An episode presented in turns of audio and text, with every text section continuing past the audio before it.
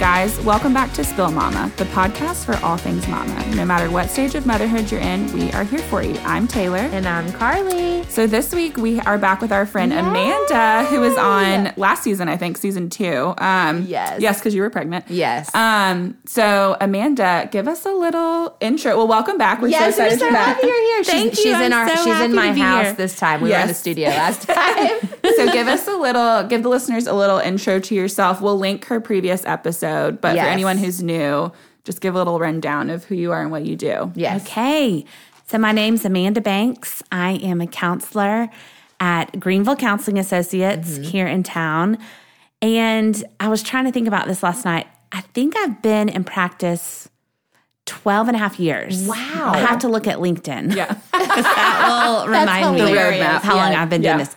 I've been counseling longer, but I've been in private practice here for 12 and a half years. so how long in total have you been doing counseling? Oh goodness. Let's see. I graduated from grad school in 2006. So since 2006. yeah. Wow. I'm not very good Do with the math. math. So Yeah, coming do up the on math. coming up on 20 years. Yes, coming up on That's 20 years. amazing. Yes. So And she, in her last episode, she talked about all things postpartum mm-hmm. depression and anxiety. It's an and amazing it was episode. Such an. It was definitely one of the top. Yeah. Like downloaded episodes. Yeah, it was. so- People were asking for it for a very long time, and it's obviously a huge topic. And we wanted a Yes. professional to come on, and Amanda crushed it. It's a great, a great episode. So, well, I have a heart for that. So Yes. well, it, Yes. it definitely came through. Yeah. Um, and we wanted her to come back on. She works with teenage girls a lot, and so we wanted to pick her brain on the scary specimen of a teenage girl. and we were just talking Scary and wonderful. before we started recording. I was like, I mean, now that I have Faye, Yeah. I have so many more questions Yeah. because I'm terrified. Yeah. Yes. It does. Well, it feels, and it's not like not everybody's experience is scary, obviously. Yeah. Like, I mean, I was a scary teenage girl for sure. My mom would say that, but, but it's more of just like this, like, I feel like everybody just hypes it up and it's this big thing that you like walk into. And obviously, like, we want as many resources as we can, but you know, some, some of it is you can only just handle what comes your way. that is so true. And and just so that y'all know, I'm not an expert on this. Yes. I have three boys. She has three boys, yeah. Um, but it is something I've always had a heart for. Mm-hmm. Um, when I was a youth leader and then counseling, and there's just, it is, it's scary, but Yeah. once you get to know the girls and their hearts, it's so sweet. So beautiful. Um, it really is beautiful. But it is, there can be like little prickly pears. yeah. Yeah. Well, and I feel like just in general, like knowing like what's going on inside of teenagers' bodies, Yeah. like just physically and all the changes are going on. Like there's just so much, not to mention all the social pressures. I mean, we'll go Yeah. into all of that, but it's Yes. just such a huge time for change. Physically, emotionally, mentally, Yeah. all of the things. And I think that's why it's like a little bit frightening. Well, and it's just it gets harder and harder to be a teenage girl. Like Yeah, Yeah, the way the so. world's changing, like you couldn't pay me to do it right now. yeah. It is, and I that agree. is so true. I mean, from the time in preparing for this podcast, it made me think about when I was growing up. I Yes. mean, no cell phones. Yeah. We had like a regular phone. Yeah. Yeah. And my boys today were like, Mom, you text too much. And I was like, You're right. I do text. Like, Yeah. can you text one time a day? Yeah. I was like, Well, that's kind of hard, but I never texted. I mean, Right. Of course. You didn't have that it. was, I you had to call and talk to the person's parent and ask to talk to the friend. And like, Yes. yeah. Oh, I knew all my friends' numbers, like Yeah. their Yes. home numbers, like all of. so like, when when were you a teenager? What years? Okay, I was a teenager in let's see here, 1993 is when I turned 13. Okay. So you were that's the aging glory me. years. Oh yeah, from 93 is when I was 13 and then I graduated high school in 1999. Wow. So- So you were like grunge era. I Oh, yeah. love it. I'm kind of jealous. I know. I mean, you got it to was- experience. teenage- yeah. Yeah, like truly, yeah, 90s. But I mean, I remember thinking I'm a family of six. I had one sixth of a chance of when the phone rang for it to be me. and I was, That's it was- amazing. oh yeah, And Oh, also yeah. now you're probably seeing all these trends that are coming back. Yes. That Yeah. you're like, Oh, you Birkenstocks, lived that. Birkenstocks. Yes. Birken- Yes. That's so Yes. great. All Yeah. of it. It's so good. That's awesome. Okay, so we wanted to talk. We want to talk about a couple of different things. Yeah, um, and we have some questions from followers, but we wanted to get into starting with like anxiety and worry with teenage girls. I, I would be interested to s- to start off start off that topic. Like, Yeah. what age do you feel like that starts to kind of surface? Obviously, it's different for everybody, but does there mm-hmm. seem to be like where it kind of peaks? You know? You know, that's a good question. honestly, anxiety now is such a different Yeah. beast or game or whatever mm-hmm. you call it than it was a long time ago. Yeah. And a lot, obviously, culture, all of that, the pandemic, all of it contributes. But mm-hmm. I mean, they can see it as young as 5 Oh my gosh. and it predominantly gets you know more and more as they get older. Um, studies have shown that if you do if kids start to experience anxiety and it's not dealt with or like treated um, it can just get worse. Yeah. and so by the time they're a teenager usually if a teenager comes in with anxiety they've been ex- experiencing it for about two years. Okay. Wow. And they have a predisposition to worry and anxiety. Mm-hmm. Um, therefore, they have been struggling with it probably when they were kids. Yeah. Oh my god. But it showed up in different ways, like separation anxiety mm-hmm. or fearful of not going to sleep at night in the mm. dark. And then it just kind of changes and ebbs and flows. Yeah. Mm. she said our thing, ebbs and flows. Ebbs and flows. Yeah. That's like my catchphrase, She says that all the I time. love that. I feel like everybody must say that except for me. Well, and then y- if you already have a predisposition to it, and then the hormones kick in, and that just Yes. amplifies everything. Absolutely. I mean, it hormones, um, you know, bodies changing, emotions, uh, s- feeling emotions they hadn't before. Yeah. Um, I read this book called, it's so good and I highly recommend it. Her name's Sissy Goff. And she is a counselor in Nashville and Daystar Counseling Center. And it's called Brave, a teen girl's guide to beating worry and anxiety.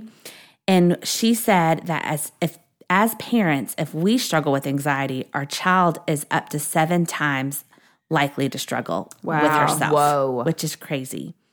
And then she also said most kids go two years before receiving any kind of help, and the longer it goes untreated, the worse it can get. Um, and that one in five children experience anxiety, and teens are five to eight times more likely to experience anxiety than any other time in history, such oh my as wars, gosh. depression, all of that. That is crazy. so it just shows Yeah. how Then war, like she just said, wars. And Yeah. I mean, that's just wild. Yeah. And I guess they attribute that to like all of the hormonal and body changes too, or I think that's a I think that's a part of it. I Yeah. think a lot of it is cultural. yeah.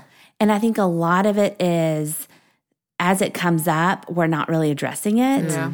And so just kind of pushing it to the side. And then all of a sudden they become a teenager. You add in the hormones and it just, mm-hmm. ex, you know, kind of explodes. Yeah, Exactly. Well, and I think there's just so much pressure.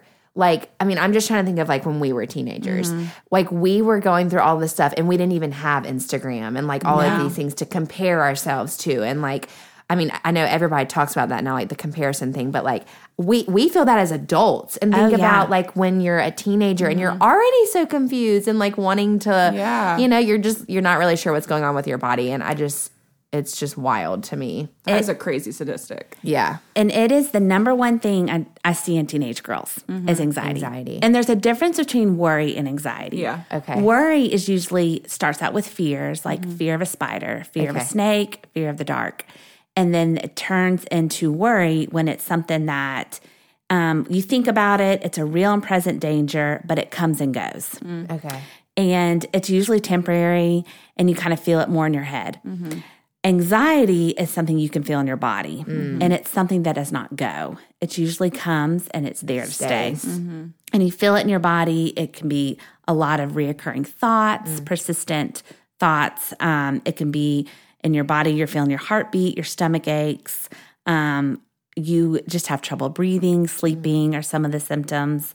And it also can be chronic worry about the future, but it sometimes starts out slow and then mm-hmm. just snowballs and just stays. Mm. You kind of feel stuck in it. Yeah. Sure. And I think like when I'm just thinking about times when I've had anxiety, like it's almost this like horrible cycle of like you know you're having anxiety and then your heart your heart rate increases and Yeah. then then you start feeling your heart rate increase and your breath like and then you mm-hmm. that makes you more anxious Yes. because you can feel these things Yes. and it's like it really is like so like you saying it's a snowball effect like you can Yeah. see how it's like all just getting larger and larger Absolutely. Yeah. it's Yeah. scary So, so obviously you're working with girls, and like, so talk about. I would love to hear like what that's like for you processing with them, and then also like parents who are at home with girls who they're seeing worry, anxiety. Yes. Like, working through conversations with them and like Yeah. like you're saying like people are going up to 2 years or more without being Yeah. treated like at what point does that you know do you need to step in and say let's let's go talk to somebody Yeah. like that I know that was like three big Those questions are, no, those are all really good questions. I think the first step is if you as a mom have a predisposition towards mm-hmm. anxiety, it's just to be aware of it. Mm-hmm. Um, this is something else Sissy said that I thought was so interesting. In younger girls, anxiety can come out in a form of manipulation and anger. Mm. So it may not necessarily be the like anxious spirit Feeling. or you notice that they are washing their hands all the time or Yeah. asking a million questions about what their day is going to look like. Hmm. It could be anger and manipulation. manipulation is a form of control Exactly. And that's exactly what it is. And mm-hmm. as an older girl, such as teenagers, it can come into type A behavior, perfectionism, mm. and just really wanting control of things. Mm-hmm. Whoa. And so um, I think I myself have struggled with anxiety. And so mm-hmm. I think back and I'm like, oh my goodness, I can see as a teenager wanting to do things perfectly, wanting to control things, Yes. wanting it to look like a certain way. And when it didn't, I would fall apart Yeah. more than you normally should Yeah. or would. I think that's such So- a hard balance of knowing because, like, sometimes that is just a personality thing, like the type A. Yes. But like what you just said of like when it doesn't when it doesn't look a certain way or doesn't like you can't do something a certain way, then you fall apart. Would you say that's like the differentiating thing between just a type A personality or like someone with anxiety? Yes. When I it like would affects say your life. Yeah, kind of when it becomes debilitating. when it. it's something that like your teenage girl isn't she's talking about it over and over again for Mm-hmm. several days. Um, so to kind of answer your question, when I first start seeing a client and they come in for anxiety, the first a lot of it, the first thing is they don't know why they're feeling anxious and they Mm-hmm. don't know what's making them feel anxious. So that's a big thing is figuring out how long have they been struggling with this? And it's amazing how some of them will sit on the sofa in my office and be like, I remember when I was 5 Mm-hmm. Whoa. I went to the nurse's office every single day for a different ailment. And it's um, like, and usually the parents don't know that. They're- Yeah. They were aware of it, but not like, oh, wow, she's really aware that she felt anxious at this time. Yeah. And, And when you're five, you you do that. You just accept it's just you just do it. Like it's just part You of your think it's normal. Right. Exactly. Yeah. Um, the second thing is they feel alone. They feel like they are the only one in the world that's struggling with this. They feel like they don't know anyone else. And so that's the other thing is trying to normalize it for Yeah. them. It is okay you feel this way. One in five girls feel this way. Yeah. It is so common. I do think it's more talked about now Yeah. since the pandemic. Um, like there's so many commercials, you Oh, know, for gosh, online yes. therapy and all that. But I think it can become like kind of a buzzword. Mm-hmm. And really, what true anxiety is, is when it starts to take over your life. Yeah. Mm-hmm. And it becomes debilitating. Um, you notice that your daughter is just not the same how she used to be. Um, lots of fears. And would you say like sleep is affected? Sleep is an issue. Yeah. Um, eating, their appetite changes. Mm-hmm. Um, and sometimes, if it is anxiety uh, when they're younger, if Mm-hmm. it's not treated, it can turn into depression as Mm-hmm. they become an adult. Yeah. Because those go hand in hand. I was about to say, I feel like those do go hand Yeah. in hand in so many Absolutely. cases. And do you see Yeah. a lot of um, OCD linked with anxiety too? I do. I don't see as much personally in my office, but it is for sure linked. Mm-hmm. Yeah. Um, because the OCD is also the behavioral and the thoughts. Like Mm-hmm. The thoughts. That's what mine is. a lot like, of it's and a lot of it's thought, like reoccurring Yeah. thoughts, thoughts that yeah. you can't turn off. Yes. Because like give it- people have it in their head that it's like what you said, like the washing hands obsessively, Yep. like checking things, which I do that too. Like I'm a And that's the behavior. Yeah. And then the thoughts, thoughts. are I think mine's Um, mostly thoughts too. yes. like you can't let go of it. and and anxiety shows up in girls and in teenagers they tend to internalize it and blame themselves for Mm. it where boys tend to blame someone else for it. Interesting. and so that's something like just being aware of like what's their thought process? And mm-hmm. that's a big thing is i'm trying to get them to share their thoughts. How are mm-hmm. you feeling what's the thought so usually in the first session i give them a list of emotions and they're like oh my gosh Yeah. But then I ask them to journal a couple times a week and bring that journal back. I'm not going to read it, but I want them to go through and tell me, do you have reoccurring emotions? And then let's combine what are some thoughts that you have with it. So it's really just bringing awareness to what are the thoughts in their mind. Yeah. Yes. Yeah. Oh, it's so, I do it. Well, Yes. I say I do it. I try to do it. Yes. Um, but also another good thing is it's getting them off their chest Mm-hmm. because otherwise, the more they internalize it, it builds up. Yeah. Kind of like that science grade experiment. Yeah. And then you pour that water into that volcano and explodes, it yeah. explodes. And Yes. it's usually something small, like a friend hurt their feelings, or they stubbed their toe, or they got in a fender bender.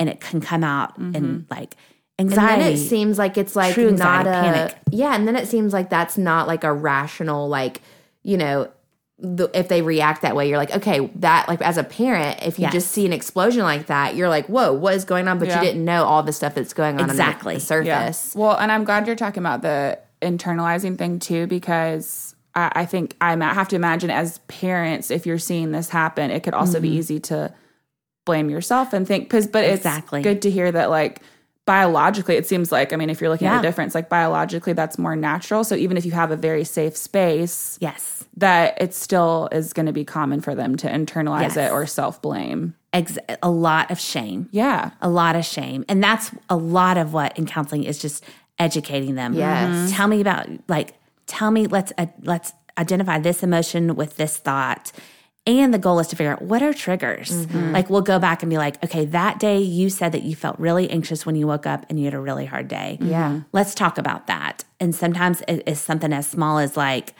I woke up and I was really late and it just set the rest of the tone. Yeah. Mm. Or they had a huge test or they knew that they were going to be eating lunch with some friends Mm. who had been leaving them out. Mm-hmm. And so it's kind of just identifying Being a that. teenager is so I'm like, like It's that so just hard. reminded I me. You just like forget about the kind of stuff that teenagers Yeah. deal with. You know, like even is- just testing, like t- going to Oh. school and being around a bunch of different peers and having tests and Yeah. like, gosh, that has that's just brings up so many. I know. I just instantly went back to like the lunchroom and it's just, it's so hard. It is, it is really hard. It's very hard. Yeah. Let Um, me ask you this, Amanda. So, are most of the teenage girls you see like are they because like they come to you because their parents have like wanted like set this up for them, or is it they like realize that they're having these feelings and they want to talk to somebody? So when I first started out, I guess 12 and a half years ago, I'd say my first five years, it was mostly the parent. The parents. Or a mm-hmm. teacher brought it up, or a youth leader, someone in their life noticed something's going on. Yeah. Mm-hmm. Now, so, now more, I would say, I'd say 50% of the teenagers I Really? see are because they come to their parent and say, that's I think something's That's going on. I'd like to talk to someone. Yeah. Or they're having constant ongoing conversations with their parent. The parent planted the seed, and then they're like, Yes, I am ready. I think great. that's great. Yes. that, Yeah. And it shows growth, like maybe on a societal, like, Yeah. you know, that people are becoming more aware of themselves and their feelings and their emotions and like the need for therapy. I think that's really, really great. I, um, yes, I I think that's the biggest thing is, um, is just being okay and being like, mm-hmm. it's okay to sit. Yeah. Yeah. Some now some of them are like, we talk at lunch about who sees a therapist, and I see this person, I see this person, and I'm like, oh, okay. Now we're it's talking more of very like the thing to do, and that's Is part this of a it. fad? Is they are so sometimes they are so open. And So Yes. that's something we talk about is who are safe people to talk to, Yeah. and That's a who's good point to appropriate to talk to. Yeah. And also, the flip side is how can we help you find a support team of people that you are can talk to? Is it your mm-hmm. parents? Is it your youth leader? Is it a teacher? Yeah. Someone in addition to to me as their counselor Mm-hmm. to have people that they can go and really share with. Yeah. That's something I hadn't really thought about because I feel like that is like the younger generation now. I mean, they are so up in their feelings and that they probably do just like it's like the thing to do and they just want to share everything, Yeah. which is Yeah. great. But then Yeah, you do have you don't want to take advice from everybody. No, Right. well, and that can get so confusing and Sure. hurtful and um yeah, that is. But you asked the question about parents. Mm-hmm. When do parents? I would say first of all, if they I think the first thing is if you start to notice behaviors Mm-hmm. or your daughter's coming to you saying, "Mom, I'm struggling with this." Mm-hmm. I've realized the night before test, I can't sleep, I'm throwing up, Mm-hmm. you know, kind of signs of that um, is just for you to do some research yourself. Mm-hmm. I highly recommend looking into Sissy Goff's books, and I'll send y'all that Yes, information. we'll Did she, that. did she also write the Raising Worry Free Girls? Yep. Okay. and so I read that too. Yeah. It's And on, it's it on my is- bookshelf. I need to read it. It is so good. That's more of a borrow parent it guide. it's for smaller girls, right? It's it's smaller girls, but also a lot of it can be applied. And really, it can be applied to. It doesn't have to just be girls. Yeah. I'm reading it for my boys too. Oh, okay. Um, and so it, it's just great tools on how to help your child through anxiety That's awesome. um, and walk through it. And that, and then the teenage guide is more for the teenager to do herself. Okay. Okay. But the parent could do it with them. Yeah. and so so, they're both really, really good. So Yeah. I would say if you notice this, start doing some research Mm-hmm. on that and then start trying to apply some of the tools at home. Yeah. Talking to them, being empathetic. When they come to you, really just listening. Um, encourage them to journal. I think another thing as a parent, when they share with you, to keep it confidential. Yeah. Now, you may want to share with their dad what's going on and appropriate Sure. people, but don't let them hear you talking to your best friend on the phone and Yeah. off the cuff. Yeah. You're sharing all this information that she shared with you. Right. That will break that Yeah. Trust. trust. Yeah. And so building that trust with them. Um, now, if you've been doing the tools and you just don't feel like you're making headway, or they have been struggling with anxiety that you notice for six months or more, or they tell you that they've been struggling for six months or more, that's a good time to call a professional. Okay. Okay. So what about um what if they're not coming to you? What if like like for me when I hit hormonal stage, like my mom was public enemy number 1. Like I wasn't going to be talking to her. Public enemy number one. I mean, it's true. And she, it wasn't anything she was doing. It was just, you know, that relationship can be mm-hmm. oh, yeah. volatile sometimes. So let's say Selah is older. I'm picking up that she's going through some things, but she's like shutting down, won't talk to me. What's that line of like showing them you respect them as a person, but also mm-hmm. like pushing and knowing something's wrong? Like, what would what advice would you give to a parent who's in that situation? Ooh, that's great advice. or um, great question. It's a, it's a hard situation. Yeah. It's so common. I think the first advice would be see if your spouse could mm-hmm. check in with them Yeah. and see if they could talk to them and get them to open up. Or if there's another adult that you really respect in their life, like a mm-hmm. youth leader or a teacher Yeah. or a pastor, see if they'll open up with them. Um, s- I think that would be the first thing. Another thing, a friend gave me this idea is it's a mother daughter journal or a mother son journal, and you write things down and you leave it on their bed, and then let them write things down, and then they then then you can read it. Yeah. Therefore, it's not the pressure of having to sit and talk. There's something so different about but there's something about it. physically Yeah. writing it down. So that's another thing you could really try smart. is I writing that. back and forth. Yeah. Um, and then if you just feel like they're just completely shut down, Mm-hmm. talk to them about counseling. Say, would you be willing to talk to someone? You don't even have to use the word counseling. It could be a coach or Yeah. talk to someone that an emotional coach or someone that Mm-hmm. Yeah. you know understands girls. Yeah. And they want to talk to you. Yeah. That is That's all such really a good. I mean, I'm even thinking like sometimes even like with my own spouse, like writing things down, like Mm-hmm. Yeah. feelings that you just can't get out. Like just writing things down is so so helpful. Yeah. Yeah. I wish I would have used a tool like that when I was, you know, a teenager. Yeah, and, and like I- going through things. Well, I think it's good too, like the just hearing all of that because I, I I- I imagine as a mom it would be hard not to take that personally. Exactly. But it's such a normal like roller coaster of that relationship. Like not everybody is. It is.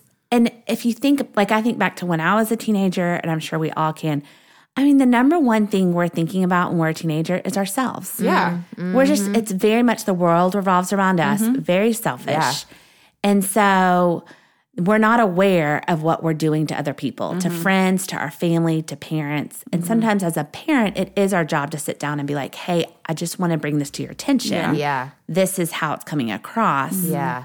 But at the same time, you may not be the best person at that point. Yeah. But that doesn't mean you're not a good parent. And Yeah. that doesn't mean you're not a great mom mm-hmm. or she's not going to come to you eventually. It's just mm-hmm. at this season that may not be.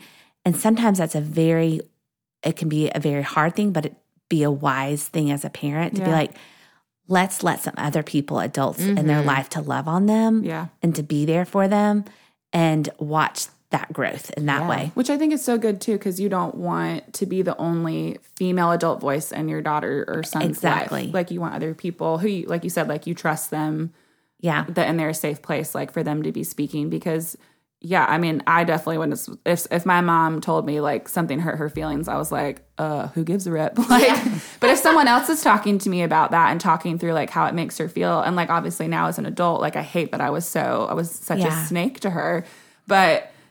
You know, if someone else is talking through that to me, it's much different than hearing it from my Yeah. mom. Yeah. Exactly. Yeah. Yeah. That's a really good point to make. And I think also for me, I'm sitting here like, I want other women in in my daughter's Yeah. life because mm-hmm. I don't know all the answers, Yes. and I'm like, that's a little bit like more frightening for me to Yes. ha- feel the pressure of me being the only person to have, you know, for her to have. Yeah. So I think that's like that's why it's even like now I'm thinking of like who are the women that are my friends that I want Faye to be around and like surrounding yourselves with like the people that have those traits that you love and that you want your daughter to see in Yeah. your friends, you know. Well, I remember in fifth grade, um, which I think is such like a pivotal year. Like you're about to go into middle Absolutely. school. Gosh. You think you, you know your big Yeah. stuff on campus in elementary school, and, and you're about to be the not so about to be the small fish. but I remember um, we, my family's super involved in Young Life, and our area director um, at the time was like she was young, cool, and she was married, but uh, my mom trusted her, and she picked me up.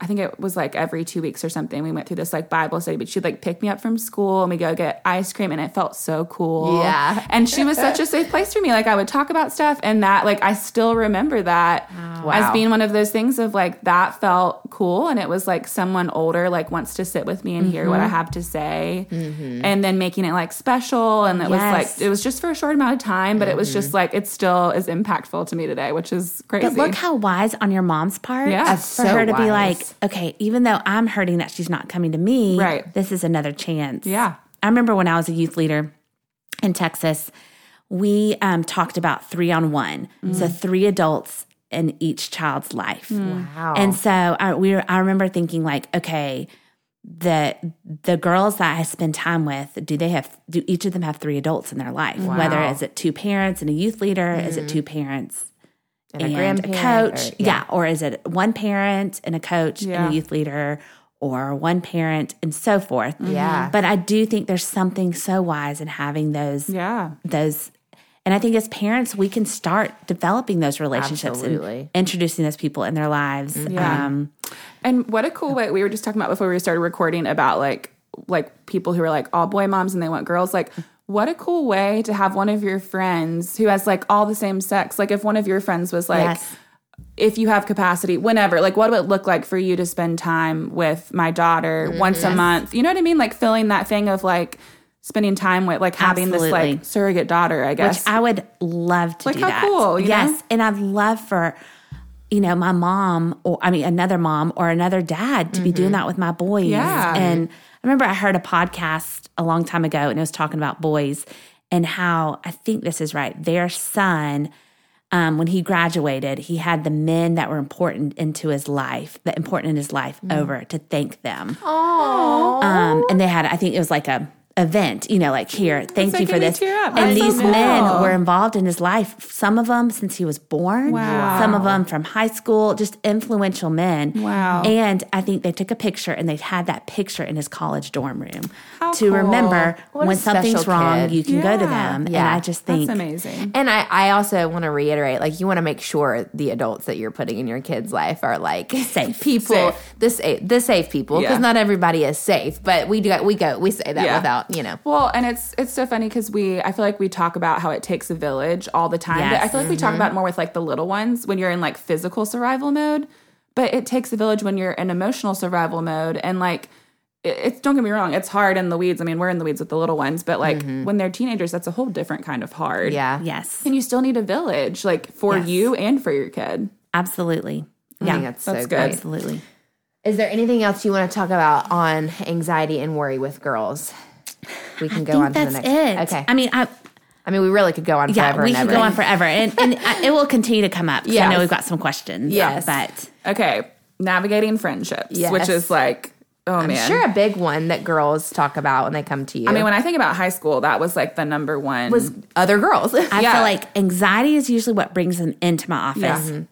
Friendships and relationships are mm-hmm. what mm-hmm. mostly what we talk about. yeah, mm-hmm. and they're so connected to the anxiety piece. yeah. I'm sure. And yes, I mean, it's such, and to say that middle school and high school girls are the hardest, it is so true. Yeah. It is, and like what we talked about before, I think their bodies are changing, emotions are changing. It's when they start to be interested mm-hmm. in the opposite sex, mm-hmm. thinking about just relationships. Mm-hmm. Their relationship with their parents are changing, their siblings. So much change in such a short amount of time. Gosh. And that's really hard. Yeah. And usually those that are like me, who are predisposed to anxiety, change is even harder. Yeah. And so it's just kind of a brewing ground for And I even think like things. I think for me, like learning, I remember like learning your boundaries with like not just your parents, but like boundaries with your friends and like Yes. navigating that and like what you can say. Like I know that sounds like you want to have friends where you can just talk about everything, but you do have to learn how to have relationships and like respect other people and you're and like that's a hard lesson learned when Yeah. you have a big fallout with a friend Yes. and like well, and when you walk into this like society hierarchy that you didn't ask for, Yes. and all of a sudden it's just like a part of your life, and you have to navigate mm-hmm. it with like next to zero social skills. Like, Yes. that's so hard. yeah. It, it, it is hard on so many levels Yeah. and it makes me think about it. But I would say the, the biggest thing that I hear when they come into my office, and even just from reading, is the biggest fear these teenage girls have is being alone or feeling rejected. Mm-hmm. And I would think that, I think that as humans, we all feel that. Oh, If We're all honest with ourselves. That is our biggest fear. Yeah, we want love and acceptance. We want love and acceptance and to be included. Mm-hmm. And a lot of the girls that come in, um, after I get to know them, they share how lonely they feel and how they wish they had a heart friend, someone they could really connect to, someone they could do things with, um, or they just want to be a part of a group. yeah. And so that's, I think we just were made, I mean, God made us to long for relationships. Yeah. yeah. And this is a really hard time to navigate it. Um, but going back, teenagers, we're selfish. Yeah. Mm-hmm. And so they're not going to be, a lot of times they're not necessarily thinking about, oh, what I'm saying is hurting this other girl, or I didn't include her on my birthday list and we talked about it at lunch. And Gosh. oh, I didn't realize Yeah. how hurtful that was. Yeah. Right. And so I think a lot of that too as a parent is educating our girls mm-hmm. like, hey, they may not, uh, yes, that was really hurtful what they mm-hmm. did, but deep down, they're not really thinking about anyone else other than themselves. Yeah. Gosh, And kind of reminding them that. But when the first thing they come into my office and we start talking about relationships is I have them write something down. I call them concentric circles or hula hoops. But um, I have them do like a small circle and then a little bit bigger circle on that next, and then a bigger circle on the outside. And then, then I have them write a couple names who are in your inner circle, mm-hmm. who are your like heart friends, your inner circle You can be yourself with like Yes. you can be your total Yeah. self around. like if you had if you had a really hard conversation at school with a friend who's that friend you would call to be like hey this is what happened to me Yeah. yeah. um, and so i have them do that then i have them on the next circle write friends names that they're friends with but they're not necessarily in the middle of mm. that in the mm-hmm. inner circle Yeah. And um, then what we do is we look at them and I um, have them write down what type of friend do they want? What are some characteristics that are important to them? Usually, loyalty is at the top of the list. Same morals is next. Um, and then also just like interest, common interest. Like, do they play sports? Are they in the band? Do theater. Would they rather do theater, Yeah. arts, things Yeah. like that? And then I ask them, okay, are you that type of friend? And so a lot of times we're going to attract the people that we want to be friends with by being that type of person. Yeah. Mm. And so Man, that's a good lesson in general. Yeah. Oh, What yeah. is that like for them when they reflect on like, am I that kind of friend? Is it is that hard for them to like process and like really get into? It is. It, and really, it, I don't really, I do not do that in the first or second Yeah, session. sure. Yeah. It's after getting to know them and developing that relationship. Um, a lot of times they're Self-reflection is quiet. So hard. Period. Exactly. But especially at that age. a lot of times I give this to them as homework. Yeah. That's a good- Half come back in and they have done everything. Yeah. They've written everything down. The other half, they come back and it's better for us to process it in our mm-hmm. session. Mm-hmm. But I usually will leave that with them to mm. take home and think about it. Then after that, I have them look at the circle and be like, would you move anyone in or move anyone out? Mm. Because it's always fluid, it's always changing. Friendships are always changing in this season. Mm-hmm. And um, there is a lady named Kari Kampakis. I think that's how I, you say her name, but she's written several books on raising teenagers and speaks around the US Yeah. about moms and daughters. And she has a great Instagram, and it's our, one of hers called Female Relationships in Middle School.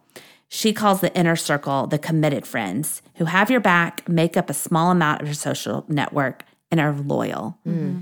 She calls them outside circle your casual friendships that come and go in different seasons. There isn't a lot of loyalty, but they make up a bigger social network. Mm-hmm. So I think a lot of times as girls, we think, oh my goodness, we see Anne Claire over there and she's got 10 best friends, Right. besties. Yeah. But the reality is she no- doesn't. Yes. Yeah. And so I think as a mom is talking to the girl, to our mm. girls and saying, you know, it's actually good to have a small group of friends that really know you well and to, then to have a bigger group of friends. Mm-hmm. And I think what we have to remember is we want to have friends, mm-hmm. but we need to be inclusive. Yeah. Just because we have a group of friends doesn't mean we can't invite others to be a mm-hmm, part of it. Absolutely. And that's really rooted in kindness. Yeah. Mm-hmm. And as a teenage girl, you just don't see a lot of that. Yeah. And so if you could strive to be kind, I think you're going to attract other girls that want to be kind too. Yeah. Um, That's all so, so good. Well, and even like that exercise of thinking about like what do you want in a friend, who are your friends, and like moving them around, like that to me is so good and important because even now, as a 31 year old, mm-hmm. like I've because so much of your friends when you're growing up is just who's in juxtaposition, who's around you. And like the common interest thing. And like, sure, if I look back on my friendships, like, yeah, morals, whatever. But if you really sat and thought about it, like what kind of drama would that have eliminated mm. From my life and you know it's still going to happen it's, Yeah. it's not avoidable but like even now as an adult i feel like i'm just now processing like who what like what's important to me in a friend like Yes. what kind of friend am i like Yeah. there's no way i thought about that before a couple years ago Oh, yeah. Well, Well, I also think that like social media, starting back from like Mm-hmm. MySpace, Facebook, Instagram, now like your friends, like the term friends is like used so loosely, and it sometimes it was like more appealing the more friends you had. Yeah. But like I like even now, like we said, I'm 30 years old, and I feel like just now I'm getting to the point where I'm like.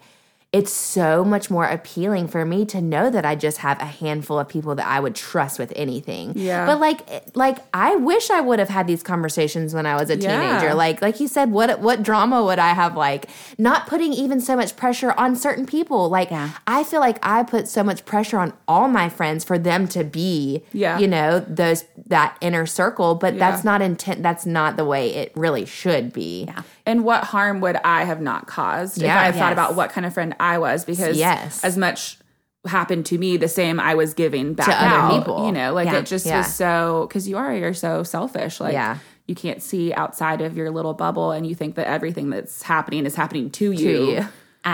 Absolutely. And I think a lot of it as a parent is just having that communication with them Mm-hmm. of, okay, what are you expecting from this friend? Mm. Like you've seen this pattern that she will invite this person but not invite this person.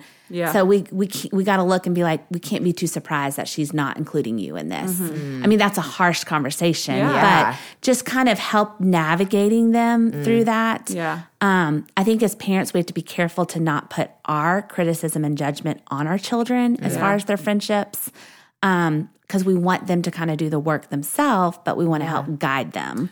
Yeah. And even the conversation, which I feel like I didn't learn until an adult or maybe in college, like if a friend is willing to talk really poorly, negatively about someone else to you, like the reality is they're Mm. Doing able the to do the same about you. Exactly. And that is such a hard thing. Like, and that would be such a good way to identify your safe people. Like, how do you Yes. people you're around talk about the people who aren't in the room? yes. And that's like such a hard concept when you're younger. And I think too, like relating to them and saying, okay, Annabelle treated you this way today, and she's been your best friend since you were in fifth grade, and then you're in eighth grade, and she's doing this.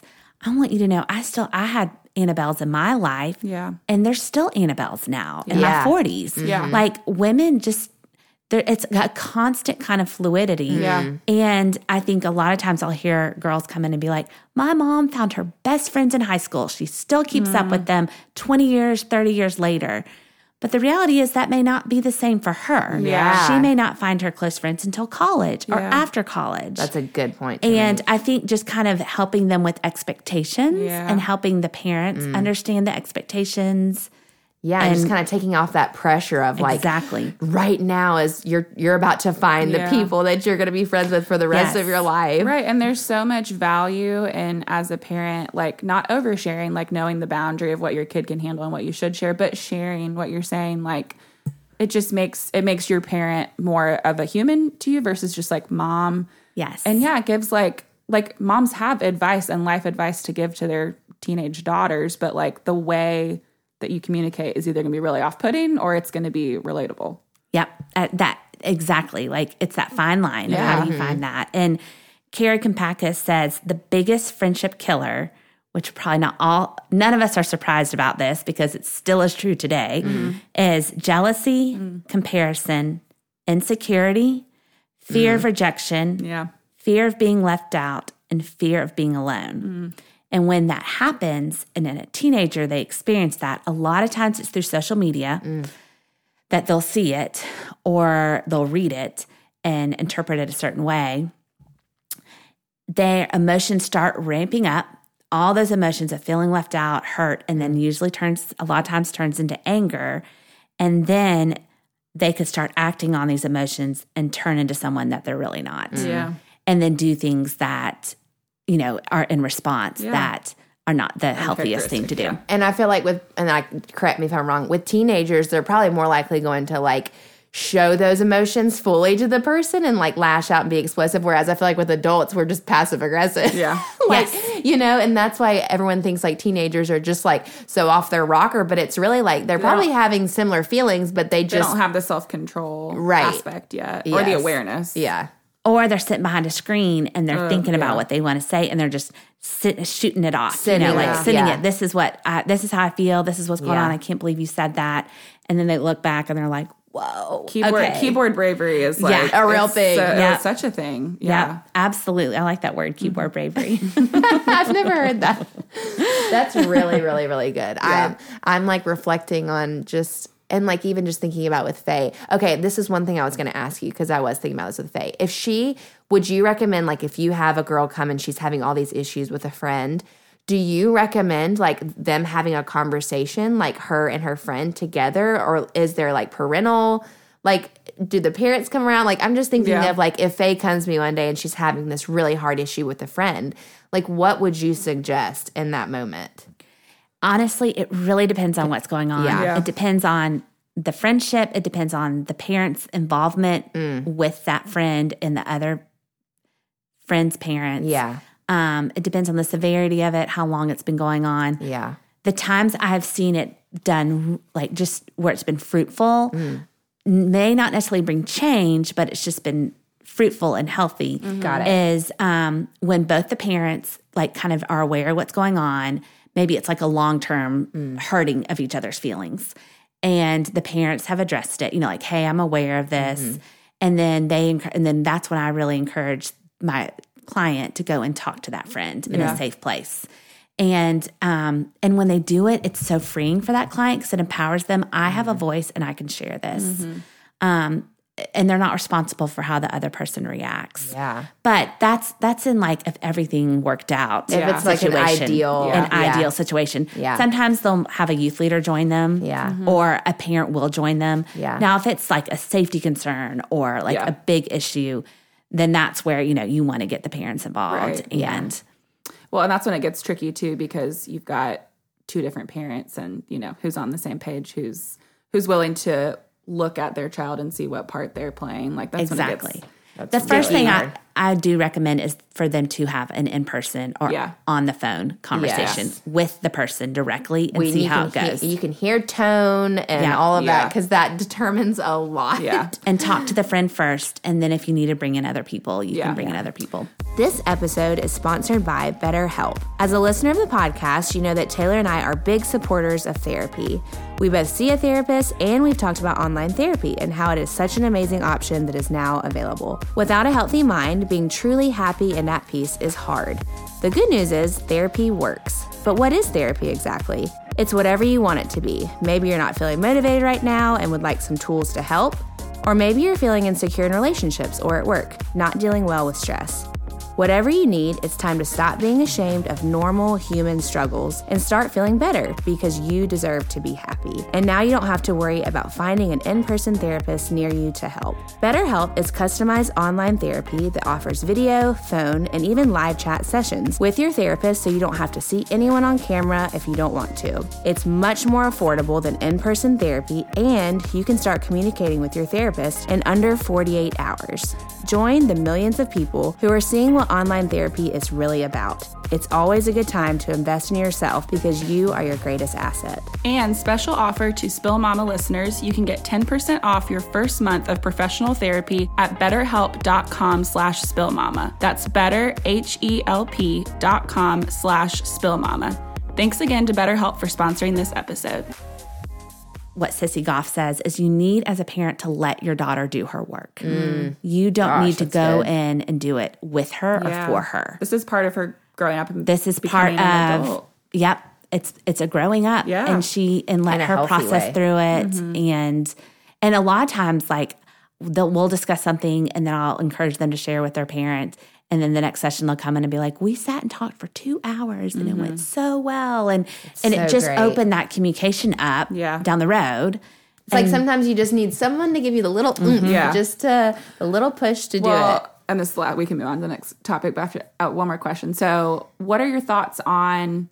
Because I know some people who like are in marriage counseling, like they will go because something happened, and then they just stay with the the mm-hmm. therapist and they may go just once a year is kind of like a tune up just so they're always there and the relationship stays. Mm-hmm. So let's say my daughters grow up and like, you know, there's always something happening. Nobody's has like a worry free, carefree life, but like there's nothing like quote unquote major.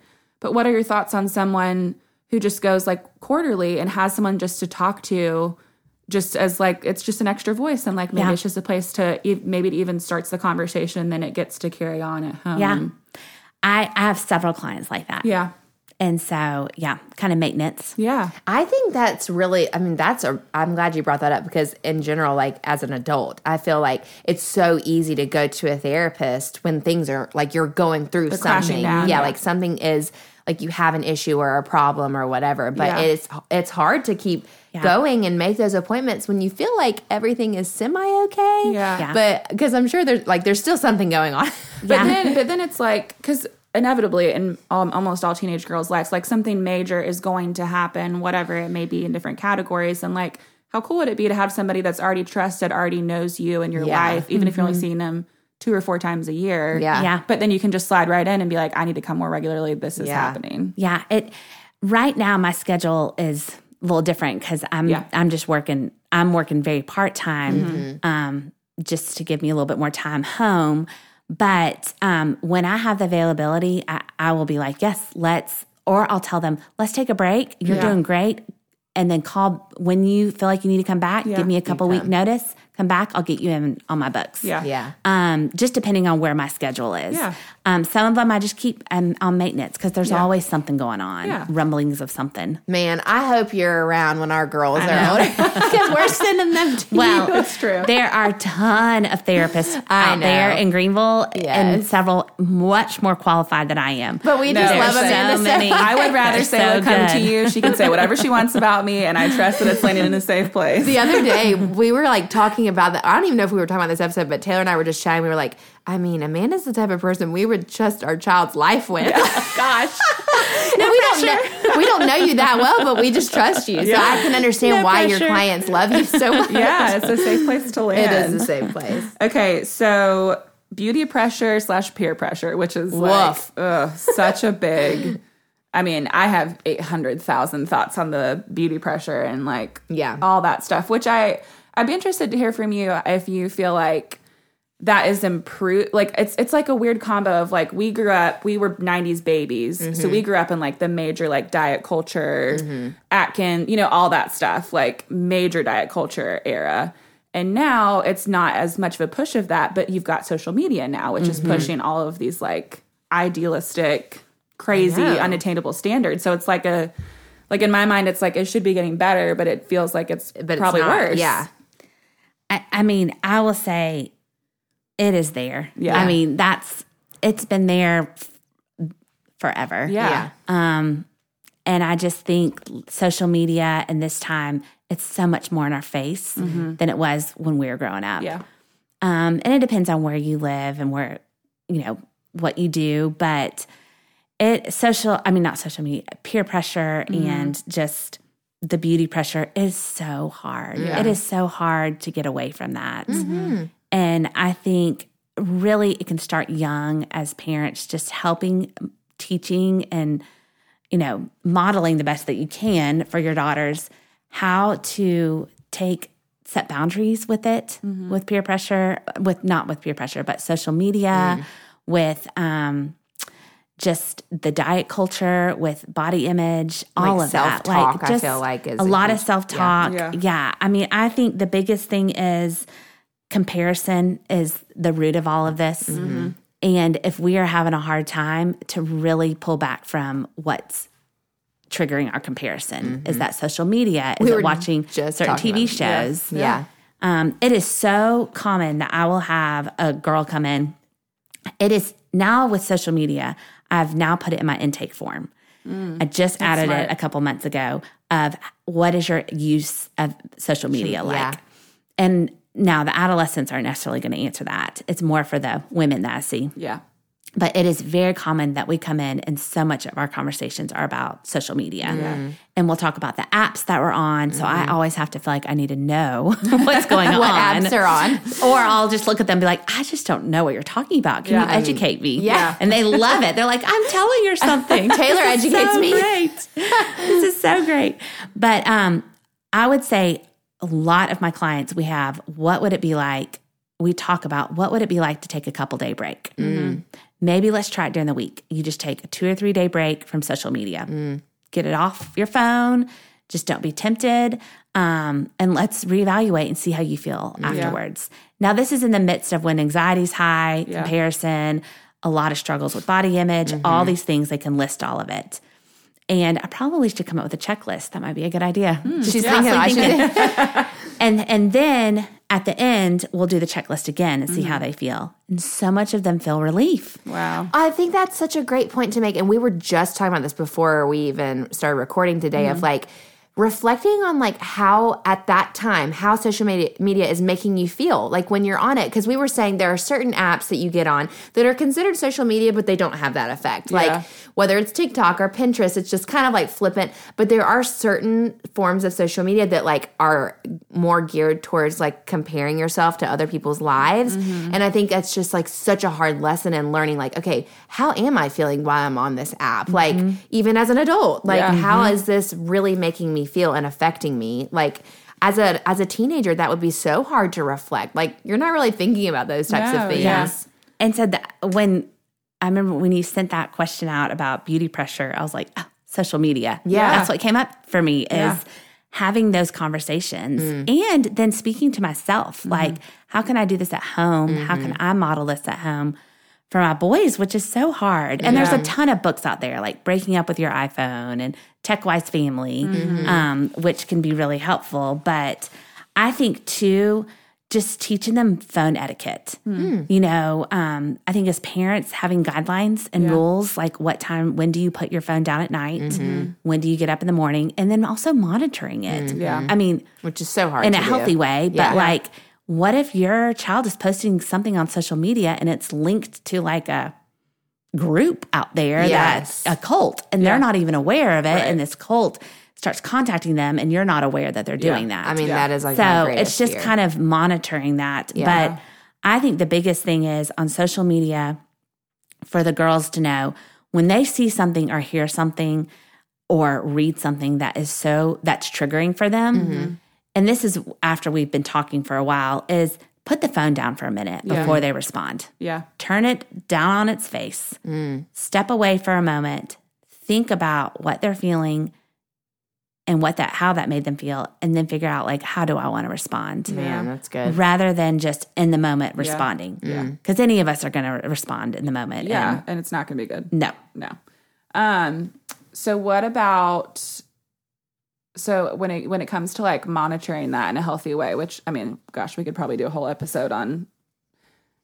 Honestly, I would love for you to come back on and talk about boundaries and like Yes. all that. Like, there's just I love so that. many. There's Boundaries so many is- things. Yeah, Ooh, that's the number one thing I talk about with every single one of my clients. Yeah, because it's like putting up, like respecting them as people, letting them learn to grow, but Mm-hmm. also like they're still so naive. They don't know so much. Like what you're saying, like the cult thing, like crazier things have happened. Mm-hmm. Like what, I don't know, if you were to give like a quick little blip on like how do you find that balance of like respecting them, but still like taking care of them? With social media, Yeah. um, that's hard. I mean, I think I know it's different for everybody, but It's different for everyone. I it's so we have a lot of friends that are in that phase right now. Like they're driving, figuring out social media or just phones and all that. And someone said this and I thought it was so wise. When you give a you know, your when your child starts to drive, which is mm-hmm. earlier here than in Texas, they start to drive. so young. You're not just going to say go straight to the highway and Right, navigate the highway. Yeah. Mm. Whereas in Dallas, I couldn't drive on the highway the whole first year because that's how. It, I mean, it's like spaghetti noodles Right. everywhere. Um, and it's with that with the phone. Like you're going to start out slow and then mm. start to give them privileges mm-hmm. as they earn them. Mm-hmm. First of all, they you know that you can trust them. Mm. But secondly, that you're not just letting them drink from a fire hydrant and do whatever they want. Yes. You just start small. So like with driving, they go and take driver's ed. Mm-hmm. Then they start driving the back roads with you. Mm-hmm. Then they start, you know, navigating what's it like to drive by themselves during the day. And then they mm-hmm. can do it at night. Yeah. And then drive friends and Yes. so on. So I think it's like that with the phone is start just having constant conversations about it. But also as a parent, they're still living underneath your roof mm-hmm. mm. and you it's a privilege. Yeah. That phone is a privilege and you can take that away. Yep. Yeah. So you can use that as a consequence. Mm-hmm. Man, that's what makes me so nervous about the phone. But I really like what you said though, because I I think that as you learn and know your child and what maybe they're capable of having on Yeah. their phone, like, and I think that can be different for each child that you have. If you have more than one kid, of like, okay, this maybe this kid like can just have phone and texting privileges. Oh, this one can't have texting privileges, especially mm-hmm. while they're driving. You know what I mean? Like, and figuring out like what, like, I don't know. I think it's just a learning. It's got to be right. Like when you're Absolutely. learning your kid, and then like, oh, they lose your trust. Oh, well, Yeah. that's being mm-hmm. taken away. Like, yeah, Yeah. that's i mean it was it was taken away from me quite often and mm-hmm. it was a rule of like my mom's not going to be snooping through my phone every night but it's very much like a if she wants to have it and She go through it it's i hand it over right there and Yeah. Exactly. you have the Yeah. freedom to go through it Now, I'm also saying this, I don't have teenagers. Yeah. Yeah, so yeah. I'm not living in it Yeah. where Yeah. I know friends who are living in it. It's like, oh my gosh. Yeah. so scary. This is how, or they'd probably be like, I would do that a little differently. Yeah. But I think from a therapist, it's where I really want to empower the parents that they still can oversee this. Yeah.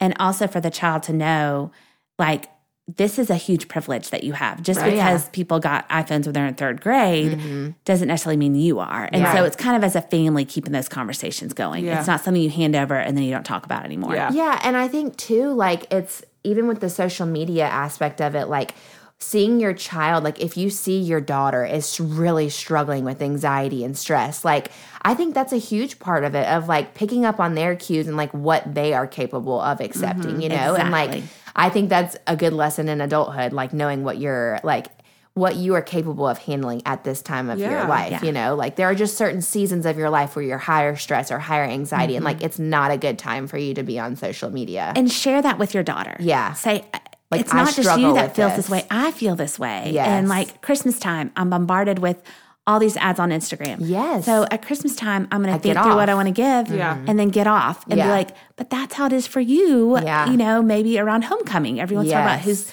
going, what they're going to wear, all that stuff. That's so such a and just like vocalizing that mm-hmm. so that they know that this is not something they're just struggling with. exactly. like, And that this is a struggling with it lifelong too. struggle. Yeah. Wow, that's so good. Mm. Do you have anything else to say about beauty pleasure? No, I mean we really could go for an, an entire episode. that I feel like is a whole episode in and of itself because like I that is if I when I think ahead to having teenage daughters and it starts now like my daughter's 3 and she's Mm-hmm. so observant my biggest fear is me passing on like in body insecurities all Mm-hmm. like that is my biggest fear around te- parenting girls um, and I feel like that's a whole episode in of itself because it's so layered and it's it's you think about it in teenage years, but it's starting now. yeah. Just the self talk because they are hearing. Yeah. I even like will say something. I'm like, oh, I shouldn't eat that. And I'm like, oh my gosh, like Yeah. I, Yeah. my daughter's gonna hear me Yeah. say that Yeah, one day and and, be yeah. like, wait, why? Why well, can't it's, mommy? it's talk and also it's your body, like how you move your body, how you adjust. Yeah. Like it's so ingrained in how you look at yourself in the mirror and you Yes. see that. And there's a really strong relationship between like body image issues, disordered eating between a mom and daughter relationship. And that is- and there's a strong connection. really my biggest fear. And but I think as a mom, you have to give yourself a lot of grace Yeah. and be like, I'm navigating this myself. I'm navigating having babies, postpartum, Yeah. you know, bodies, um, menopause, all of that. Mm-hmm. And so I think it's kind of keeping that communication. I think a number one thing that can be helpful is just eating meals together. Mm-hmm. Mom not eating a separate meal than mm-hmm. everyone else. Yeah. It may look different, but just keeping that like what does a healthy relationship with food look Yeah. like Yeah. um what like let's go eat a snack not forbidding sweets Mm-hmm. um where they can't ever have sweets and they go to a friend's house and just binge on sweets but Yes. like every once in a while let's go get a treat let's Yeah. go do this so i think it's kind of just find that moderation Yeah. That's so moderation great. is definitely key for Yeah. sure. Yes. Um, is there anything else you wanted? I, again, I know we could hit on it for forever. oh yeah i could talk on all these topics i love to talk i, I would talk Same. everyone's ear off Um, okay, so we had given you a list of questions, but just because we're short on time, we're Mm-hmm. just gonna get hit a couple of these. Um, Definitely do the talk. yes. So someone asked advice for the talk, and we're talking about The birds and the bees, sex, okay So give it to it like how. What is your best advice? I mean, that's something I'm also nervous about. Yeah. Okay. So, yeah, I was thinking about this and it just like kind of came to me. Um, I would say as a parent, first of all, do some research before you have the conversation. Mm-hmm. Just don't do it off the cuff. Yeah. You're mm-hmm. driving in the car Yeah. and Yeah. to soccer practice. And Yes. you're like, oh, by the way, Word vomit. Yeah. word vomit. I'm going to label go every see- single anatomy part. Go see all um, your friends and tell them all, and then Yes. Get calls Yes. from parents. So do your research. Think about what you want to say, when you want to say it, and mm-hmm. how you want to say it. Um, I think is the the first like would be my big recommendation.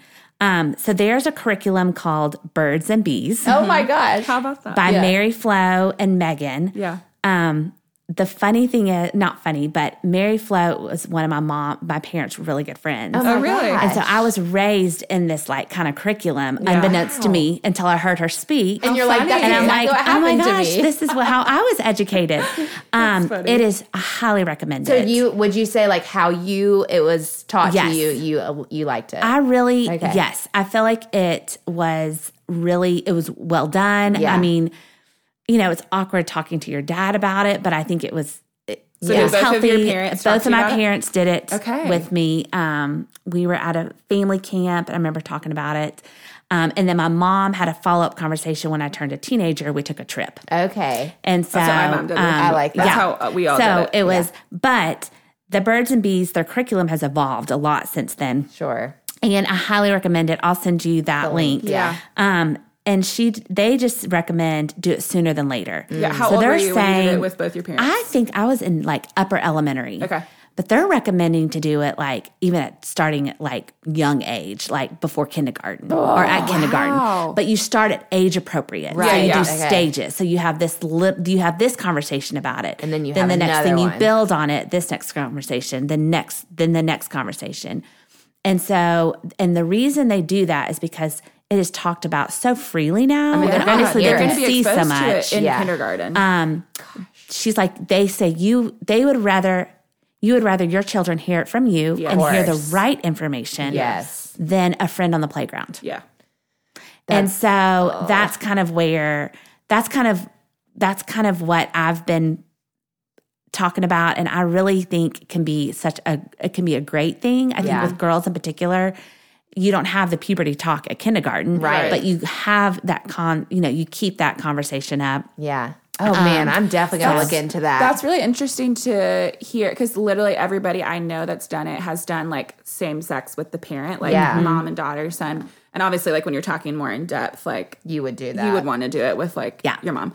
But that's really interesting because that to me is cool that it opens up that avenue Mm-hmm. that it's not this like off limits thing because when you get to be a teenager, if you don't want to talk to your mom about it and Yeah. you know Yeah. that your dad, because it's almost like a, does dad Yeah. know that I know? Like, you know, Yeah. Yeah. You so maybe that could Yeah. take some, it may awkward in the moment, but maybe it could take out some awkwardness later on Yeah. of like, And I think it depends on the family and Sure. And one thing they talk about is coming up with a family motto. Mm. So like what's your motto that you want to represent to the to the kids? Um and. Gosh, so- that's hard to come up with. Oh yeah. What would, I mean, yeah, what would be like an example Yeah. of one? Do I'm trying know? to she gives a good example. To be honest, we haven't done the motto yet. Yeah. yeah. Um we have a motto like in relation kind to of just sex? like you're yes and i think it's more of like our well really what a big thing for our motto is with boys is you know where where are your private parts what are your private parts and um who can touch them Yes. and so we're constantly touching on that We have started who doing is that with my appropriate son. what is not appropriate Yeah. if anyone touches you or says anything to you Yes. it's okay just come tell us Yeah. Yes. So keeping that like Yeah. conversation and and she they are big on calling the anatomy parts the correct name Yes. not coming up with nicknames Yep.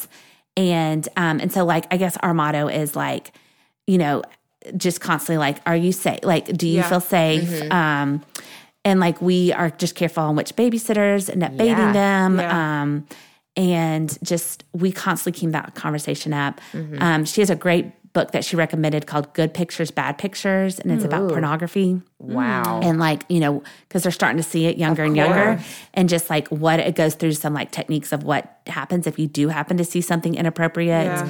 and so we i talk a lot about that like what's appropriate what's inappropriate appro- that's age appropriate for them yes. I use that word appropriate a lot right Yeah. there Well, but it's, um it's appropriate. yeah and they just talk about like when you see it it's okay come talk to someone Yeah. let someone know turn it off Yes. and so that has been um so good. 'cause yeah if you just aren't helpful talking about it, it it the shame spiral starts Yes. so early, so early and, and I the secretive like And I think as parents, like we just want to be on top of it. Yeah. You know, just because it's not a matter of how they're going to see it now, it's almost when, they're going to see it. Well, and like even with my son, he's two, and my daughter's seven months old, and like he also he is already very aware that he has different parts than his sister. Like when we're changing diapers or whatever, and we are already like trying to teach him like these are your parts, these are hers. Like we don't touch each other's, you know, like Yeah. mommy and daddy do when we change diapers, and like sometimes it's hard. You know, I'm like I don't think he's getting this at all, but like I think it there it is. You have to start early mm-hmm. because. Yeah. It's just the way of the Well, world. I mean, the world that we grew up in, I heard my first like dirty joke on the playground in second grade. Yeah. And that was a much more conservative world. Yeah, So I can even imagine Yes. now Nowadays. when, I mean, yeah, kindergarten. Gosh, Yeah. Which that is seems frightening. so close. yeah. But I think that's like, I really never would have thought to Have those. Yeah, like I feel like when they're really little and they, because they naturally ask questions, you kind of avoid it, skirt around it, but instead, like leaning into it. Mm-hmm. And that's a lot of it. I mean, I think all of this, like going to anxiety, friendships, these conversations, leaning into it, not mm-hmm. being a scared, not being afraid of it. Because the more we pull back, the bigger it gets in our mind and the harder it is to do it. Yeah. So and good. so she just had like she has like something on like like seeds, like okay, talking about seeds at a young age. So then when you get to that stage to share, Yeah, hmm. they already know what a seed is. It's already planted there, yeah. Yeah. that's good. That is really good. Yeah. This Yeah. is all make like I I want to go talk to David about all this I know. stuff. You know, this is what happens every time I talk to you, Amanda. I'm like, I know, and we always run out of time because we love, thought. like, I we know. love hearing from you, and we have so many questions. So, but I would love, like, we would love to have you back on. I would love to be back again. I would love to talk about boundaries, Yeah. and because like someone asked about boyfriends, but I feel like that would be a whole other Yes. conversation. Like boundaries with, and even starting young, like not just Yeah. teenagers, but you Yeah. know, you need boundaries with them when they're little too. Mm-hmm. and one of the big questions, and I don't think we have time to hit on this because it would take a long time. But someone said how to emulate confidence and self worth. Mm-hmm. We've kind of already talked about that with diet culture and health and just like self talk and everything. But like I said, I really think that could be a whole other topic Yeah. too Yeah. that we do- we dive Yeah. into. So I think we just kind of like hang on to that. Yeah, but this was very helpful. I Oh my mean, I'm so far away from having a teenage girl, but it just is shaping because it does. It trickles down and it starts Yeah. so young, and like the the base that you want to set for your family, you start doing now, so it's easier and just second nature. Exactly. And they're they're it's almost like you have more um con- not control but like they're more under your wing at a younger mm-hmm. age Yeah. and they want more and more independence and I've Yeah. thought that like in reading books thinking about this talk I was like, oh my goodness, I'm like, there's gonna be a point where they don't want to be around me. Yeah. So, so I need sad. to relish Yeah. in this time when they want to play a card game with me. And they Yeah. want to pick or your jump on the and they value your trampoline. opinion. Yes, mm-hmm. yes. So I think it's kind of staying in perspective and as parents giving ourselves a lot of grace Yeah. Mm-hmm. And a lot of prayer and mm-hmm. we're never going to get it right. Yeah.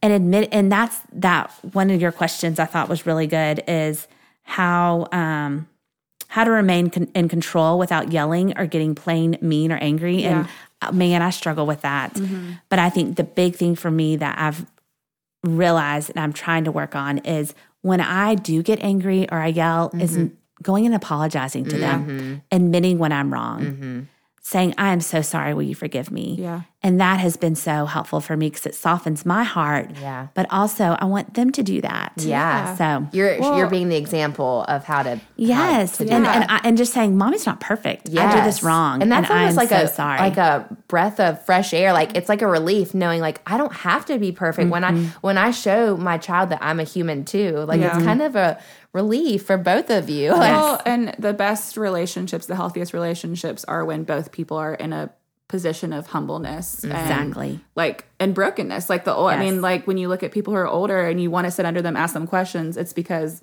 they have the awareness that like they've made mistakes and they own them versus when you're so young and you're like, I've got it figured out. Yeah. AKA 16. yeah, I know. God, Because you know the most you're ever going to know at age 16, right? you're gonna know you know everything. Absolutely. Oh, yes. Gosh, this was so good. Okay, so we will plan to have Amanda. I mean, An- I think Amanda's just going to be like, she's just a reoccurring. Yeah. I would love that. Just every season. I would love that. Every season, just new topic. Just come on, girl. Okay.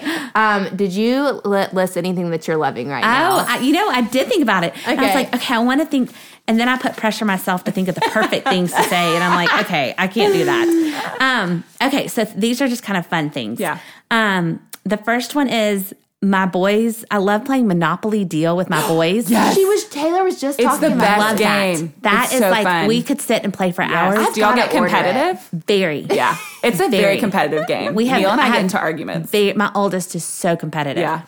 Um, barre3, I've always loved doing Oh, bar yeah. three. That. It is. Um, I go to the one on Augusta Road. Oh, it's, like like, Pure pure, Bar. bar. It's like okay. Pure Barre. Okay. It is. It is just mentally and I would- I would it's love my, to try It's that. my movement. Yeah. Okay. Um, and then the other one is just anything chocolate. You loved. I remember you said that. I in your said that last, last time. I mean, love it. and with I can't remember. Are Halloween, you dark or milk chocolate? Oh, I'm milk. You are? I mean, I'll do dark, Yeah. but You don't discriminate. chocolate. White No. chocolate. However, you do need to try. Taylor got me on these um the the Oh. Reese's thins, and they are dark. They are dark. I'm sure they make them in milk though, but they're like They are little. so Because. I love Reese's. It's See, like one of I my don't favorite. even like Reese's that much, but these are. but sometimes it's like too much peanut butter. Yeah. but Yeah. the thins, they're really and they're kind of crunchy. They're so them in the fridge. We should have brought her some. yeah, I love that. I, I love Reese's too. Yes. I mean, it is, yeah. Yes. Is y'all's Halloween candy gone? Or are you still? Oh gosh, it? no. We have so one of our friends, he literally just dumped it into the my boys' Stop. bags, the bowl. And you're like, and so we have you." so Times much. three. I'm gonna call the dentist. Times three. Yes, yes. That is amazing. Those are such good things. They are. Okay, that is our episode. Yes, that was thank you so, so much. good. We You're so- love you, Amanda. You're Yes. always I love welcome being on our here. podcast. It was so good. Thank you guys for listening and getting messy with us. See you next week.